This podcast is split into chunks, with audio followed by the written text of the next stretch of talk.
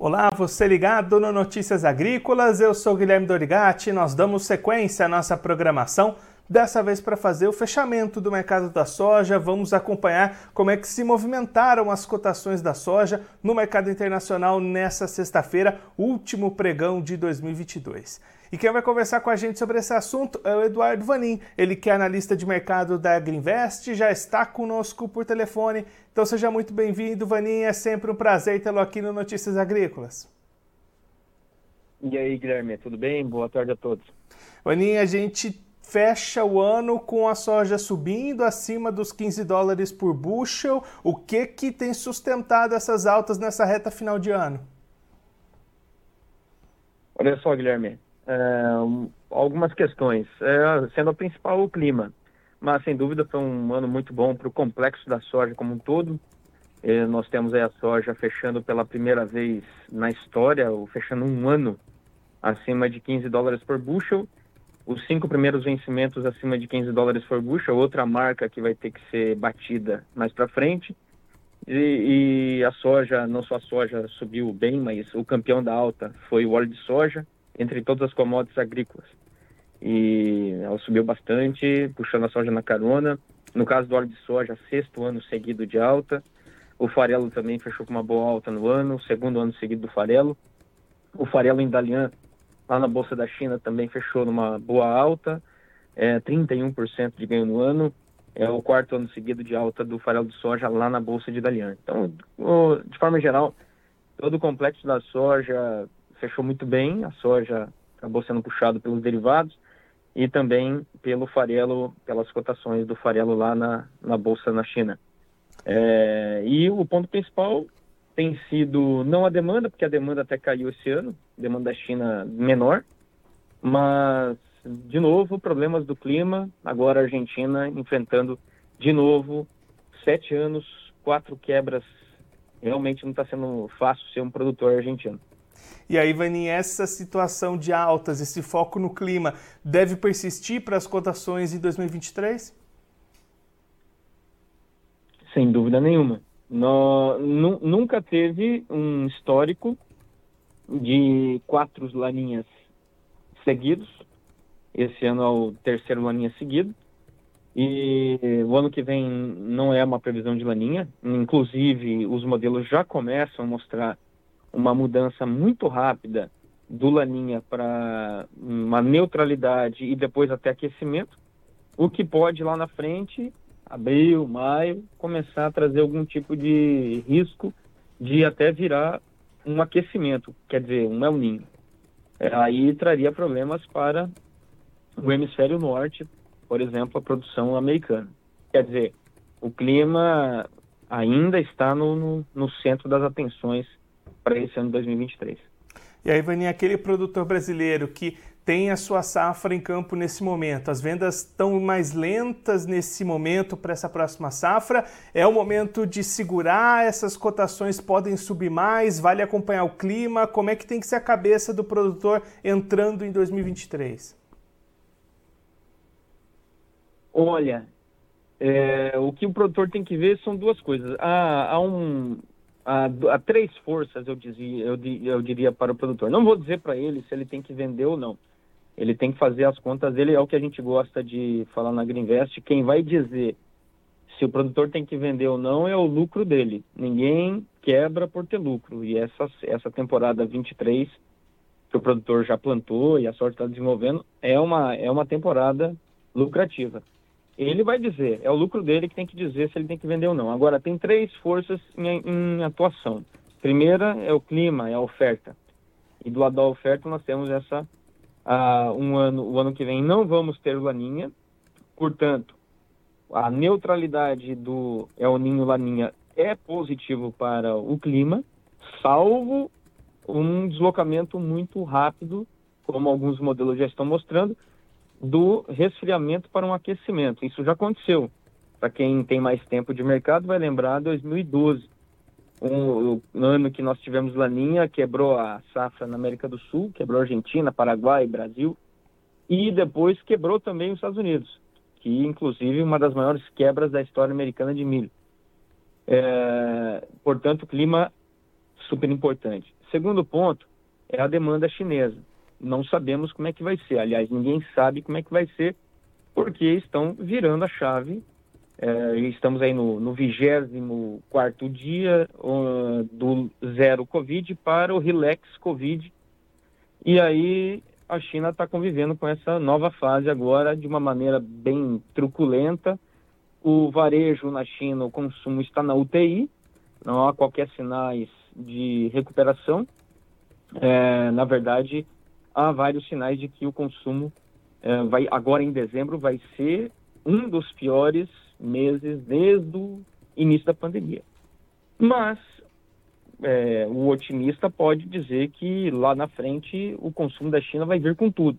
Eu acredito nisso. Realmente há uma demanda reprimida do chinês bastante grande. A questão é quanto tempo vai voltar para é, vai levar para voltar ao normal e uh, em que circunstâncias vai voltar ao normal. Porque vários virologistas aqui do, do, do lado do Ocidente falam que há um grande risco na China de uma de possibilidade de novas variantes do vírus, porque combina, a combinação é bem propícia para para que haja essas novas variantes. Enfim, quando a gente fala de demanda da China, ainda temos um, um ponto de interrogação, como é que vai ser o ano de 2023. Eu sou otimista. E o terceiro ponto é a questão da inflação americana e o, que, e o trabalho que o Fed tem que fazer que é de trazer essa inflação para sua meta de 2%. Esse, esse é o ponto, no, nos que eu já citei aí, é o, é o mais pessimista, sem dúvida nenhuma. A inflação americana está caindo, só que de uma forma muito lenta. O que caiu, na verdade, foram os alimentos e muito a energia. Outros componentes da inflação continuam bastante elevados, mas principalmente quando a gente olha para o mercado de trabalho, a gente vê que realmente o mercado de trabalho americano e das economias maduras está bastante apertado ainda e os salários continuam subindo. Portanto, o Fed vai ter que continuar apertando o cinto, reduzindo a liquidez, e a gente sabe que isso não combina muito com commodities altas. Uh, e isso, de certa forma, pode sim trazer algum tipo de impacto negativo para, para as cotações em 2023. E aí, Vani, você comentou né, que essa safra 23 vai ser lucrativa para o produtor brasileiro. A gente tem visto muito receio do produtor nesse momento com relação aos preços de venda, aos custos de produção que foram muito altos, mas o cenário para a possibilidade de, de lucratividade, então, está posto aí pela frente. Ah, sim. Numa média geral, que a gente acompanha, e a gente acompanha bastante vários produtores em várias regiões, ah, o, o, vamos falar na moeda do produtor, que é o que ele gosta, e ele está certo de pensar assim, é em sacas. Então, o custo de produção ficou aí em torno de 40 sacas, 45 sacas, para quem arrenda um pouco mais alto, e a produtividade parece que vai ser boa. 60, 65 sacas, alguns produtores que investiram bastante, até mais que isso. Quer dizer, é, há um cenário de rentabilidade que varia de caso a caso, Olha, mas de uma forma, de uma forma geral, ela vai variar entre 30% até quase 50% de resultado. Isso falando em volume. Quantas sacas vão sobrar para o pro produtor em termos aí de resultado? É, e esse cenário que a gente está vendo aí ao longo de todo o Brasil.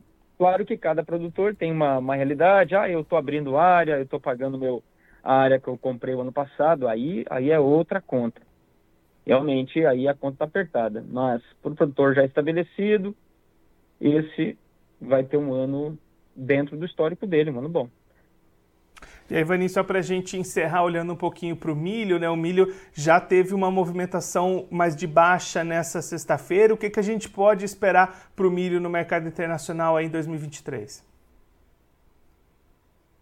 Olha, se você perguntar uh, qual é que é a cultura que tem que crescer em 2023?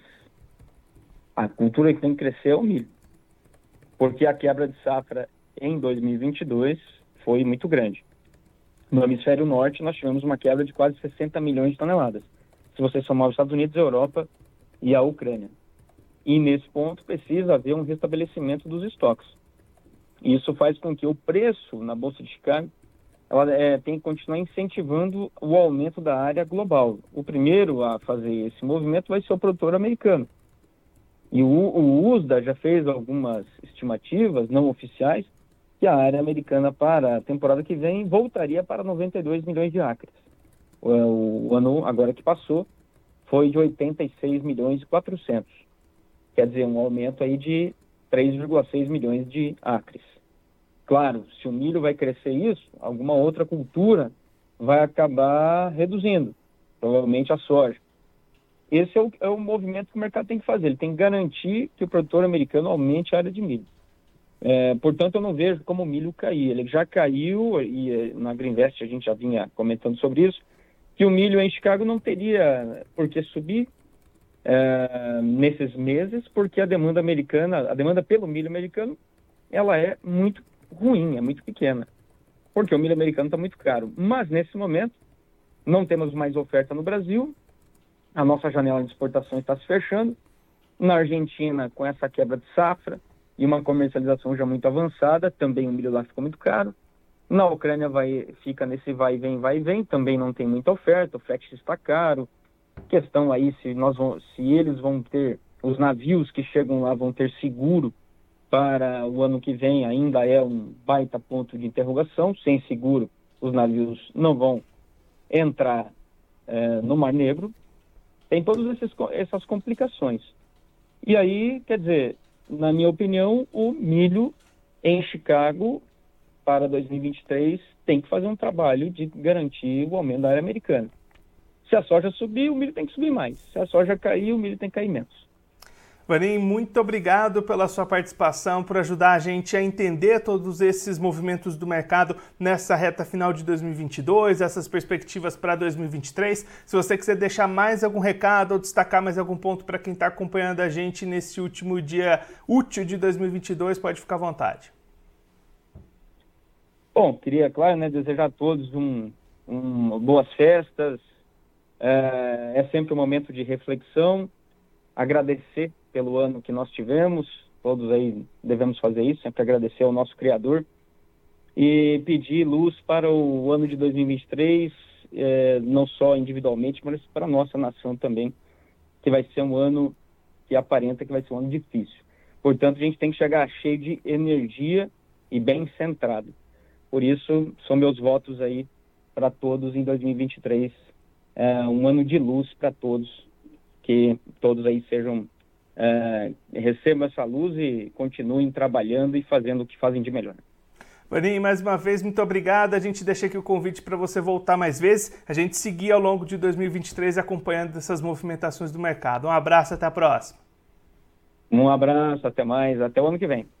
Esse, o Eduardo Vanin, ele que é analista de mercado da Agriinvest, conversou com a gente para mostrar o que, que movimentou as cotações da soja na Bolsa de Chicago nessa reta final de 2022 e principalmente o que, que a gente pode esperar para 2023. E aí, na análise do Eduardo Vanin, cenário positivo para as cotações da soja pela frente, um cenário bastante preocupado, com foco totalmente nas questões climáticas, primeiramente nessa falta de chuvas para as lavouras sul-americanas, especialmente a Argentina, e depois com perspectivas que já apontam uma situação complicada para o hemisfério norte, e aí o produtor norte-americano pode encontrar dificuldades na sua safra de 2023, e aí aumentar ainda mais essa pressão de alta no mercado, vale ficar atento e acompanhando essas movimentações dos preços e também a mudança dessas condições climáticas ao longo do próximo ano. É isso que o Vanin destacou aqui para a gente, trazendo também um destaque para o mercado do milho,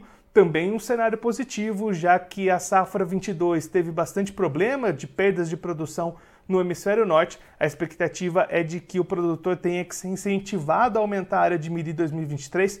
Isso pode puxar os preços do milho no próximo ano até mais altos do que os da soja lá na Bolsa de Chicago. A gente também vai ficar acompanhando, claro, todas essas movimentações ao longo do próximo ano.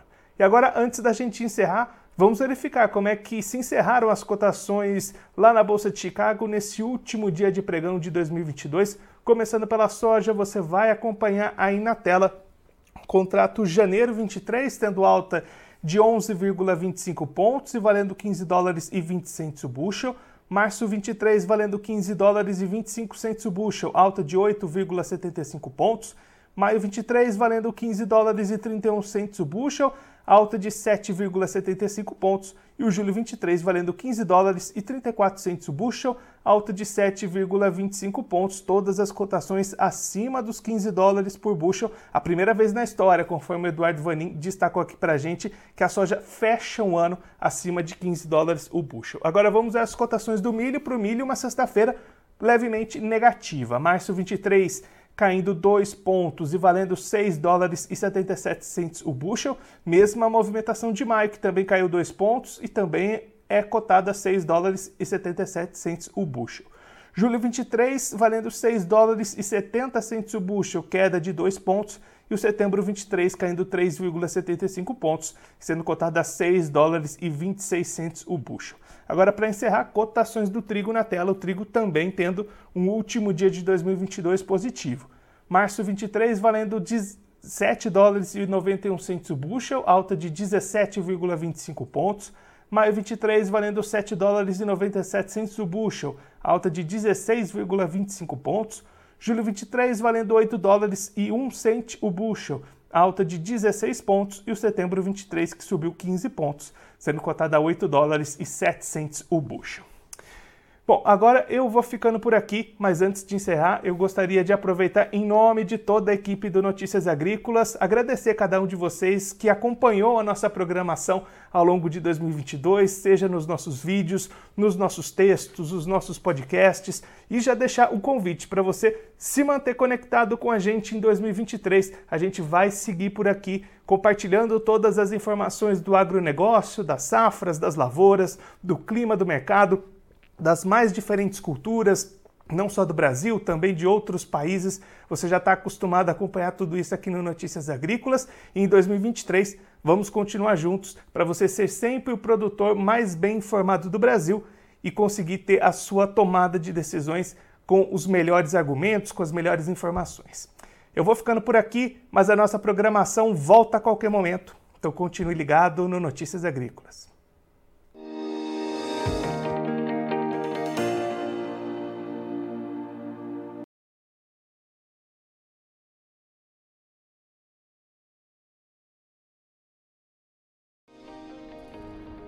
Se inscreva em nossas mídias sociais no Facebook Notícias Agrícolas, no Instagram arroba Notícias Agrícolas e no nosso Twitter arroba Notiagre. E para não perder nenhum vídeo, não se esqueça de nos acompanhar no YouTube e na Twitch Notícias Agrícolas Oficial.